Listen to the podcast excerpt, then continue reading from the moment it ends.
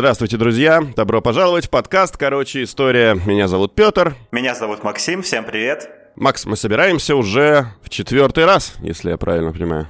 Да, это уже четвертый выпуск, и, блин, это круто, что мы не сбавляем темпов, и я думаю, в этот раз выдадим очередную порцию хороших историй. Да, а я думаю, вначале нужно сказать орг вопрос, обычно и говорят в конце, но вдруг вы не дослушаете, потому что мы молодой подкаст. А, у нас есть группа ВКонтакте, у нас есть телеграм-канал, э, что у нас есть? Мы, мы наконец-то появились в iTunes, ребята, подписывайтесь везде, нам очень важно ваше мнение, особенно нам нужны оценки в iTunes, чтобы мы наконец-то появлялись там во всяких рейтингах.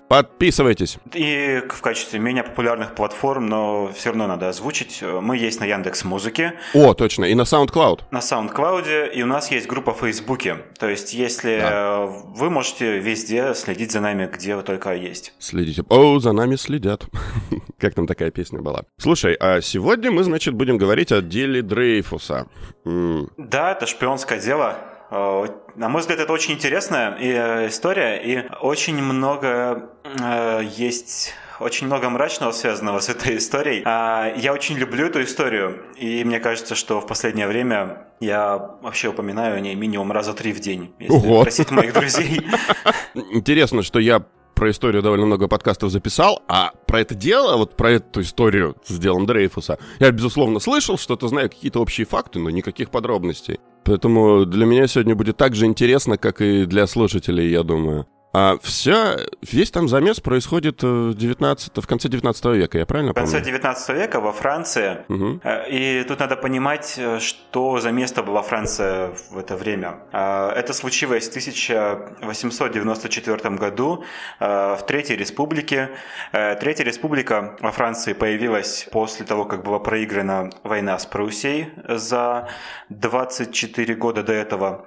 1870 году. А по итогам войны с Пруссией а, Франция вынуждена была отдать ей Эльзас и Лотарингию. Угу. Это две провинции, а, в которых население говорило одновременно и на французском, и на немецком языках. И для французов, конечно, это было такой национальной трагедией, что ли, поражением. И в обществе вот начиная с этого времени и вот до момента описываемых событий постоянно возникали мысли о том, что нужно вот собраться и как вернуть вот эти э, территории. А, и Эльзас, Ватаринге, значит, они были присоединены Вернуть то, что наше было по праву. вот эти слоганы. Э, да, и эти колонии... О, колонии. Конечно, нет.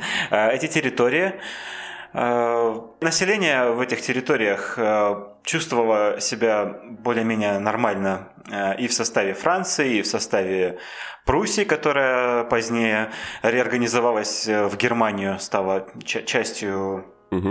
частью Германии. А затем... Ой, слушай, а да. это не похоже ли на современную историю 2014 года с Крымом, что Крым и на Украине себя чувствовал нормально, большая часть жителей, и в составе России тоже? Нет, нет, не похожие движения. Как бы жители и там, жителям и там, и там нормально, нет? Посмотрим позднее, история все а. расставит по местам. А, с Эльзасом и Ватеринге, значит, более-менее ясно. А потом за несколько лет до описываемых событий случилась Панамская кампания. А Панамская кампания это был грандиозный лохотрон во Франции который поддерживался государством. А, у всех возникало ощущение, что это стабильная какая-то инвестиционная, динамично развивающаяся компания, куда можно нести вкладывать свои деньги. А после того, как компания рухнула, то очень много людей осталось без своих кровных. В 1889 году случился, случилась попытка военного переворота под предводительством Буланже, а, которая провалилась. И э, мало вот всего того, что я перечислил, но угу. еще и в этом же 1894 году, в июне, в результате покушения был убит президент Франции Сади Карно. И, угу. в общем-то, у всех было ощущение, что наступают какие-то мрачные времена, а, что все это затягивается, что кругом враги, пятая колонна, а, везде шпионы, немецкие шпионы. В обществе царил антисемитизм, усиливалось влияние церкви а, и возникало уже возникало ощущение, что скоро будет э, крупная война. Первая мировая. И примерно уже угадывалось, кто с кем будет воевать. О, а можно я тебя прерву? Да. А, у нас же, понимаете, запись в реальном времени, не отрываясь, так сказать, от происходящих событий. Подкаст «Короче, история» обогнал мой любимый подкаст «Гол нейронов» сейчас в iTunes. я посмотрел на данный момент по рейтингам. Не будем это вырезать. Реальные события. Давай, продолжай, пожалуйста. Интересно, интересно. А, итак, в обществе царила ксенофобия и шпиономания. И вот на фоне этих событий происходит э, интересно, значит, дельца. Э, в генеральном штабе французской армии э, в сентябре этого года, 1894 э, мы угу. еще там, э, пропадают какие-то документы, технические документы, как я понимаю. Потом позднее эми, писатель Эмиль Золя скажет, что это были э, какие-то совершенно э, неважные документы, малозначительные. Не могу сказать, я вот э, не, не уверен насчет угу. их малозначительности. И в сентябре этого же года уборщица, которая работает в немецком посольстве. А, я думаю, вы понимаете, как она там работает. Петь, как ты думаешь, что она там делала? Убирала? А, шпионила, разумеется. Ну, да, разумеется. Вот, ну, не случайно, не случайно же она принесла клочки бумаги ага. а, в контрразведку Франции и ага. показала, что вот там есть э, что такой документик. А документик, э, о котором я говорю, называется в истории э, Бордеро. Тут все, постоянно, когда об этом говорят, начинают объяснять смысл этого слова. Бордеро значит опись. Угу. А есть еще такое я как юрист еще помню, это что-то из страхового дела, есть такое, такой документ. Я не встречал, но если услышу, учитывая мою любовь к делу Дрейфуса, меня, конечно, это позабавит. Угу. А, так вот, э, документ под названием «Бордеро» это опись. Он был разорван на небольшое число кусочков. Если посмотреть, фотокопии этого бордеро гуляют в интернете, вы увидите, что немецкая разведка не очень-то... Немецкая, немецкий атташе угу. не очень-то пытался его как-то уничтожить. Если он имел к нему отношение вообще, на самом деле. Непонятно, дело мутное. Угу. Вот, это, в этом бордеро, восстановленном из кусочков, был перечень документов, и часть этих документов была как раз... Э,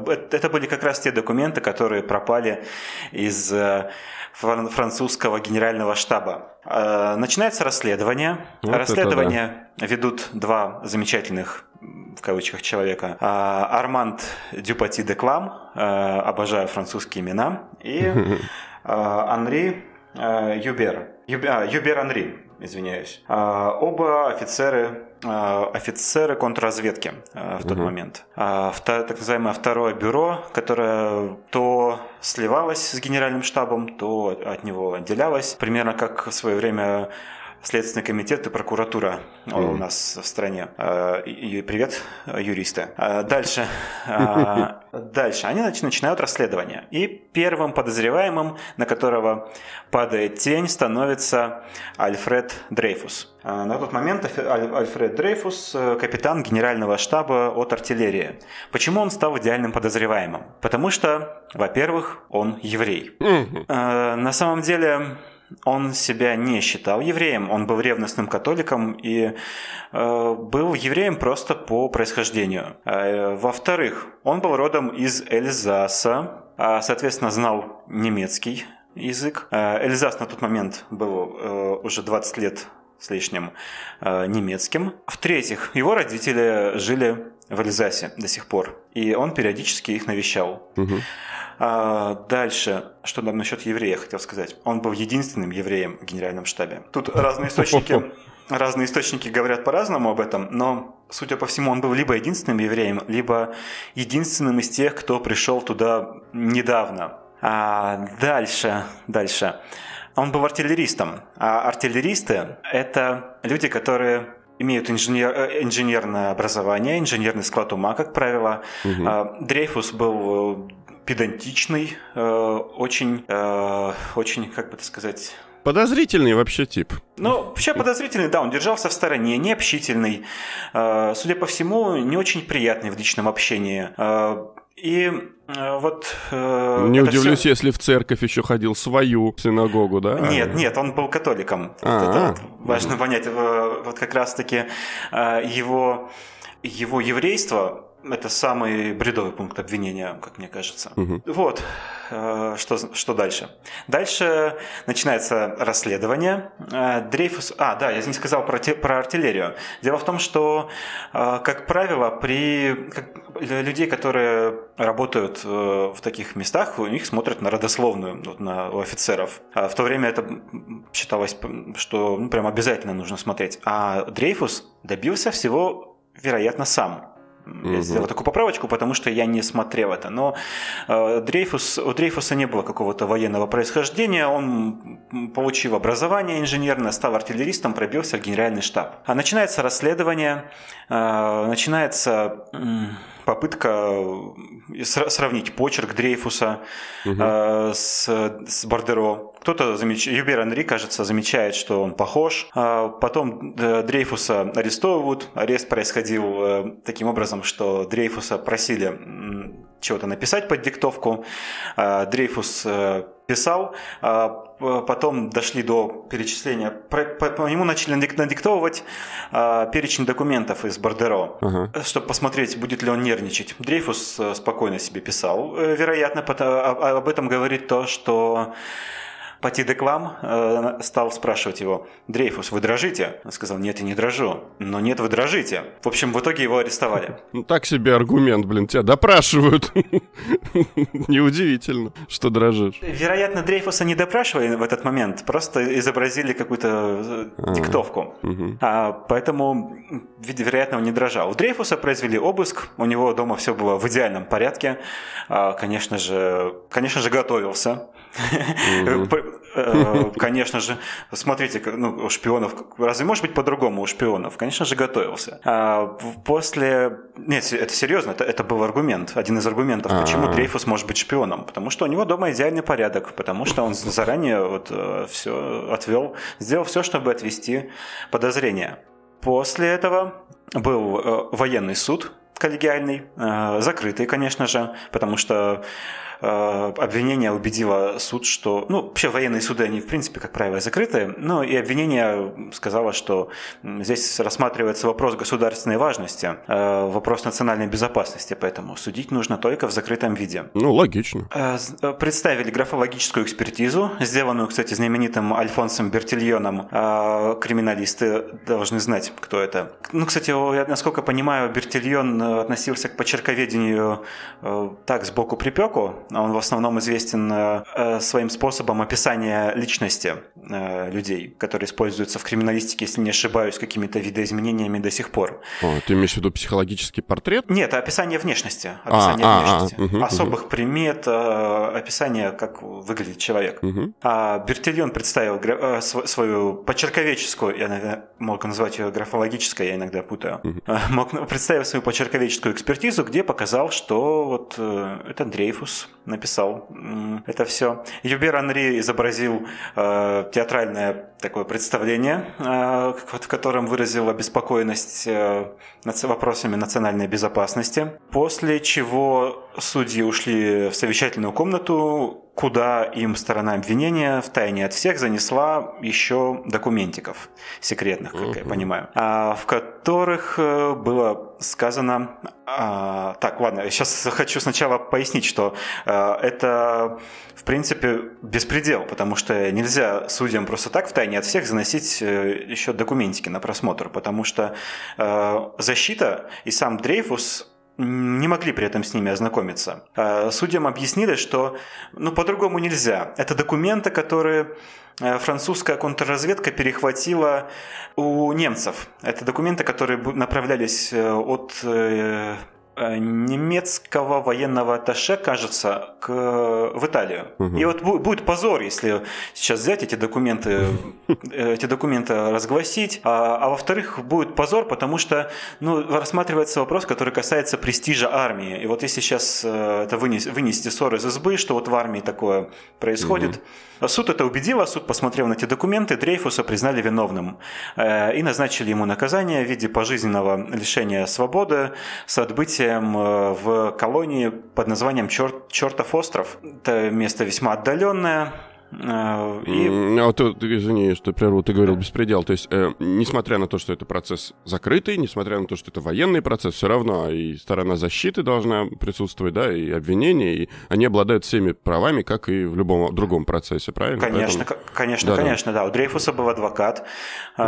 и адвокат, конечно, для да, того, да, чтобы постро- построить убедительную защиту, он должен был также ознакомиться. Угу, а, угу. Кроме того, как выяснилось позднее, эти документы были частью подделаны, а частью искажены. О, а, в частности, немецкая, немецкий военный атташе э, писал э, на родину о том, что а, нет, немецкому военному атуше э, он получил письмо с родины угу. о том, что вот Дрейфус арестован, если вы не имели с ним никаких сношений, сделайте об этом, пожалуйста, заявление. На что оно в суд представили этот документ в искаженном виде, и там было написано «Дрейфуса поймали, Дрейфус, Дрейфус арестован, надо сделать какое-то заявление. Угу, угу. Здесь могу, конечно, вот здесь я могу ошибаться насчет э, этих документов, но суть именно вот в том, что эти документы были сознательно искажены, э, и Потом это было доказано со стопроцентной точностью. Угу. Дальше. Дрейфус, э, Дрейфуса лишают э, офицерского э, звания, ломают шпагу при собравшейся публике и отправляют отбывать наказание. А примерно сразу же после его отбытия его брат начинает борьбу, начинает бороться за пересмотр этого дела. А он пытается отправить апелляцию, но апелляцию отклоняют и в итоге даже не рассматривают. А позднее, в следующем году, а, в 1896 уже, потому что приговор Дрейфусу был вынесен в 1895. Главой э, второго бюро, э, то есть главой э, разведки, она же контрразведка, становится офицер Жорж Пикар человек э, с интересно, интересный и противоречивый. Он был антисемитом, но по сути стал одним из первых защитников Дрейфуса. Он начинает изучать... Вот это, да? Да. Начинает изучать прочую переписку, которую, которая была изъята у военного атташе Германии Максимилиана Шварцкопина. И находит там переписку с э, интересным таким персонажем Фердинандом Эстерхази. Фердинанд Эстерхази такой родовитый офицер, он из очень почетного рода из Венгрии, из боковой ветви этого рода. А человек, постоянно ввязывавшийся в какие-то авантюры. Он ввязывался в панамскую аферу, о которой мы говорили в начале, вот, вот этот лохотрон. Угу. Он содержал бордели, и это у него проваливалось. Офицер. Прекрасно. То есть, то есть ничто не ново под луной, да? Как у нас порой представители полиции, да, крышуют такие заведения. Вот не буду утверждать, э, законно это было или незаконно тогда, но а. когда я читаю, мне возникает резонный вопрос. А, вообще, можно было так... Э, э, официально это было или нет? А, но он на этом прогорел, и постоянно вот находился в каких-то поисках. Э, поисках себя. Итак, Фердинанд э, Эстерхази, э, выясня...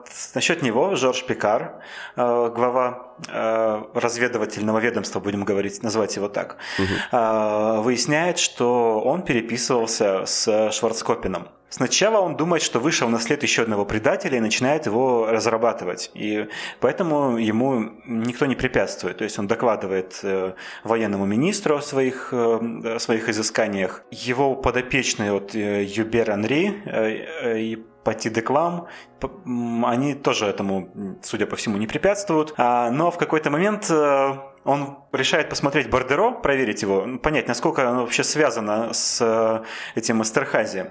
И угу. видит один и тот же почерк. А, он впечатлен, начинает это разрабатывать, а потом его вызывают э, начальство к себе и отправляет его в Тунис. А, и потом его изымают из Туниса и садят угу. за, слишком, за, слишком резвые попытки пересмотра. Почему он вообще это начал? Вероятно, Жорж Пикар э, понял, что пока не поздно, нужно пересмотреть это дело, чтобы не упал престиж армии, потому что рано или поздно это все равно вскроется и будет только хуже. Вот его мотивация представляется примерно такой. Угу. А дальше, дальше э, начинается раскол в обществе. начинается интеллигенция спорит друг с другом, надо ли защищать Дрейфуса, надо ли его, или, или надо оставить все в покое. А, а скажи, да. ты знаешь, а, антисемитские вот эти настроения, они преобладали тогда во Франции или? А, во Франции уже были, происходили погромы регулярно, угу, причем угу. когда случилось э, первое э, дело, когда рассматривалось вот в первой инстанции военным судом дело Дрейфуса, то судя по всему, погромы участились. Господи, конец 19 века, как средневековье, еврейские погромы. Еврейские погромы, этот судебный беспредел, э, вот у меня вообще так, такая дикость, мне вот э, тем интереснее смотреть, изучать это дело, потому что люди ведь мыслили практически как мы сейчас. Только да, не было интернета, но были газеты, было какое-то общественное мнение, была публичная политика какая-то, были правила судопроизводства и гражданский кодекс, угу. не сильно это отличающийся от современного. И, и такой бред, да. И такое, это э, были э, антиеврейские погромы тогда, и вот как брат Дрейфуса пытался, вместе, пытался это раскрутить. Он нашел видных сторонников, таких как Жорж Клемансо, Эмиль Золя. И интеллигенция во Франции начала друг с другом сраться, простите. Угу. Генерали... А, офици... Офицеры тоже между друг другом постоянно ругались. Э, есть... Э, всегда упоминают в связи с этим картины точнее картины, карикатуры французского художника российского происхождения, который подписывался именем Каран де Аш, то есть Карандаш. Uh-huh. И там вот есть, не могу не упомянуть, э, об этом всегда говорят, э, картина, картина состоя... карикатура, состоящая из двух кадров. На первом кадре сидит компания за столом, они говорят, так, давайте не будем говорить об этом. На второй компании они уже все подрались, и подпись, вот и поговорили. Да, да. Так вот, значит, Подходит для многих событий в нашей жизни в нашей жизни сейчас, да, давай, давай не будем да, опять да, раскручивать да. тему конечно, Крыма. Конечно. Но, э, я периодически наблюдаю такие вещи на работе э, у себя в офисе, да, угу. да. Так, на чем мы остановились? Мы остановились на том, что начинается э, раскол в обществе, который на самом деле э, с тем, как, когда закончилось дело Дрейфуса, э, раскол не закончился, и люди продолжали между собой э, спорить. Появляется, по сути, одни из первых правозащитников а, в то время, по примеру которых а, потом раскручиваются какие-то другие гражданские компании. А, наверное, наверное, это получилось потому, что дело Дрейфуса было ну, вот, абсолютно надуманным, и при всей его закрытости, при всей секретности, все-таки какие-то крупицы информации просачивались наружу. И так, и э, Эмиль Золя, а, нет, ладно, я здесь тороплюсь. А, я угу. сейчас хочу все-таки пару событий еще а, здесь упомянуть, что когда имя Эстерхази начинает упоминаться в обществе, то один банкир увидел это бордеро, хотя, мне кажется, его к тому моменту многие видели, просто банкир, вероятно, пытался хранить тайну, и сообщил, что задолжавший ему Фердинанд Эстерхази, вероятно, автор Бордеро, потому что он видел его почерк, у него есть образцы его почерка, и он узнает его. Вот, да. Вероятно, там он задолжал ему очень много и очень долго не возвращал, э, потому что случаев, когда банкиры вообще разглашают тайну, да, конечно, не очень тайну. много. А, так вот, так как имя Эстерхази начинает упоминаться все чаще, то брат Дрейфуса, Матье Дрейфус, инициирует уголовное дело в отношении Эстерхази в порядке частного обвинения, и 10 января 1898 года проходит суд над Эстерхази. А он продолжался всего два дня. Э, совещание, э, совещание перед вынесением решения продолжалось три минуты. Такое бывает. Угу. И при всей очевидности, при всей очевидности э, этого дела.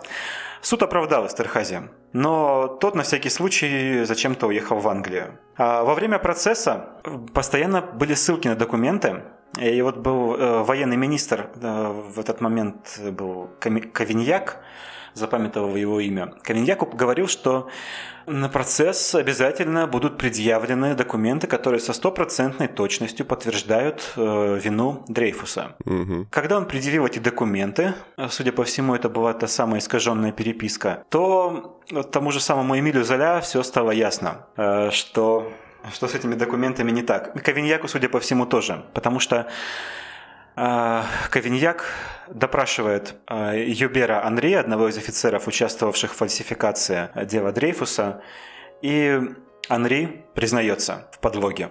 А после чего а, совершает самоубийство в камере. Оба-на. Самоубийство ли? А, вот здесь у некоторых есть разные предположения по этому поводу. Угу. Не знаю, не изучал там угу. экспертизу, не могу сказать точно. Но мне кажется, на самом деле это не настолько важная информация для того, угу. совершил он самоубийство или нет. Хотя угу. некоторые пытаются раскручивать из этого еврейский заговор, э, масонский заговор, говорить, что это вот мировая закулиса э, все это устроила, чтобы спасти своего и оправдать э, тех, кто расследовал уголовные дела в отношении этого своего. Угу. Но следующее интересное событие тоже дает почву для теории заговора. Э, через несколько дней Эстерхази из Англии сознается в том, что он написал Бордеро, что это оно написано его рукой. Очень странно, вот это одна из загадок дела Дрейфуса. Непонятно, зачем он это сделал. Угу. И происходит еще одно, еще одно событие вот в этой цепочке, которое тоже весьма загадочное, но его, наверное, оно все-таки как-то может попытаться, и при помощи него можно попытаться объяснить э, признание Стерхази. Полковник, э, полковник ли? Военный атташе Шварцкопен, э, немецкий военный атташе, признается, точнее делает публичное заявление о том, что он с Дрейфусом дел никогда не имел, а его связным был Эстерхази. Ага. Казалось бы, все ясно. Ну, а да. Теперь уже Дрейфуса надо срочно возвращать, оправдывать и пересматривать уже суд над Эстерхази. Но нет, но нет. А, потому что, ну, можно же все-таки э, Шварцкопин, если он действительно связывался с Дрейфусом, он же как бы заинтересованная сторона, поэтому э, слушать его... А, веры ему нет. Показания, да, да, может быть э, не так... Они могут быть недостоверными. А в то же время есть в деле какая-то фактура, есть какие-то доказательства письменные. Ну, понятно, что они, они поддельные, что их подделал Юбер Анри. Угу. А, тем не менее, пересматривать дело Дрейфуса начали только, только в 1899 году. А события, о которых я говорю, ну да, через год получается. И вот я сейчас говорил о суде над Эстерхази, он был в 1898. А, тут надо еще упомянуть, что сразу после того, как был оправдан Эстерхази, э, Эмиль Золя, который, э, которого я упоминаю здесь уже. Да-да-да. Ну, а как такого человека не упомянуть?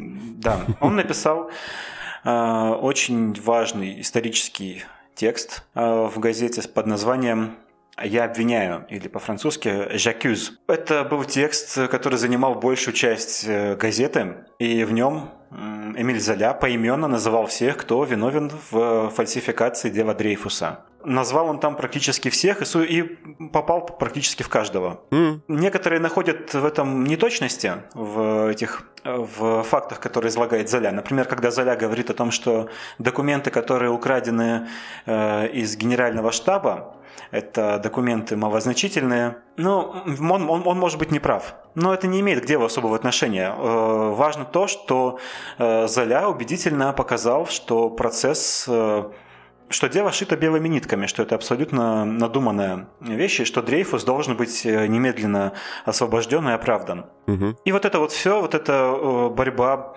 гражданского общества, постоянные споры приводят к тому, что Дрейфуса такие возвращают э, из колонии через пять лет его через пять лет после того, как он туда был отправлен, и начинается пересмотр дела уже в публичном суде. Э, у Дрейфуса два адвоката. На одного из них в ходе этого процесса было совершено нападение. И, ну, я не знаю кем, но, судя по всему, это были те же личности, которые топили за, за антисемитизм потому что э, антисемитизм из Франции никуда не ушел к этому моменту, э, несмотря на то, что дело Дрейфуса, очевидно, э, очевидно надуманное. А, так вот, 9 сентября 1899 года, через месяц после того, как Дрейфус был возвращен во Францию, был вынесен приговор. И снова обвинительный. Дрейфус опять был признан виновным. Да вы издеваетесь, да? Вскричал он. Но со смягчающими обстоятельствами. И приговорен к пяти годам который он уже успел отбыть к этому моменту. И был освобожден в зале суда. Почему было вынесено такое решение? Ну, вероятно, чтобы э, всем было хорошо. То есть той угу. части, которая была настроена против Дрейфуса, э, так называемых антидрейфусаров, для той части общества это было решение обвинительное. И, и они довольны, да, да. Довольны, да. А с другой стороны, Дрейфус освобожден, Дрейфус на свободе.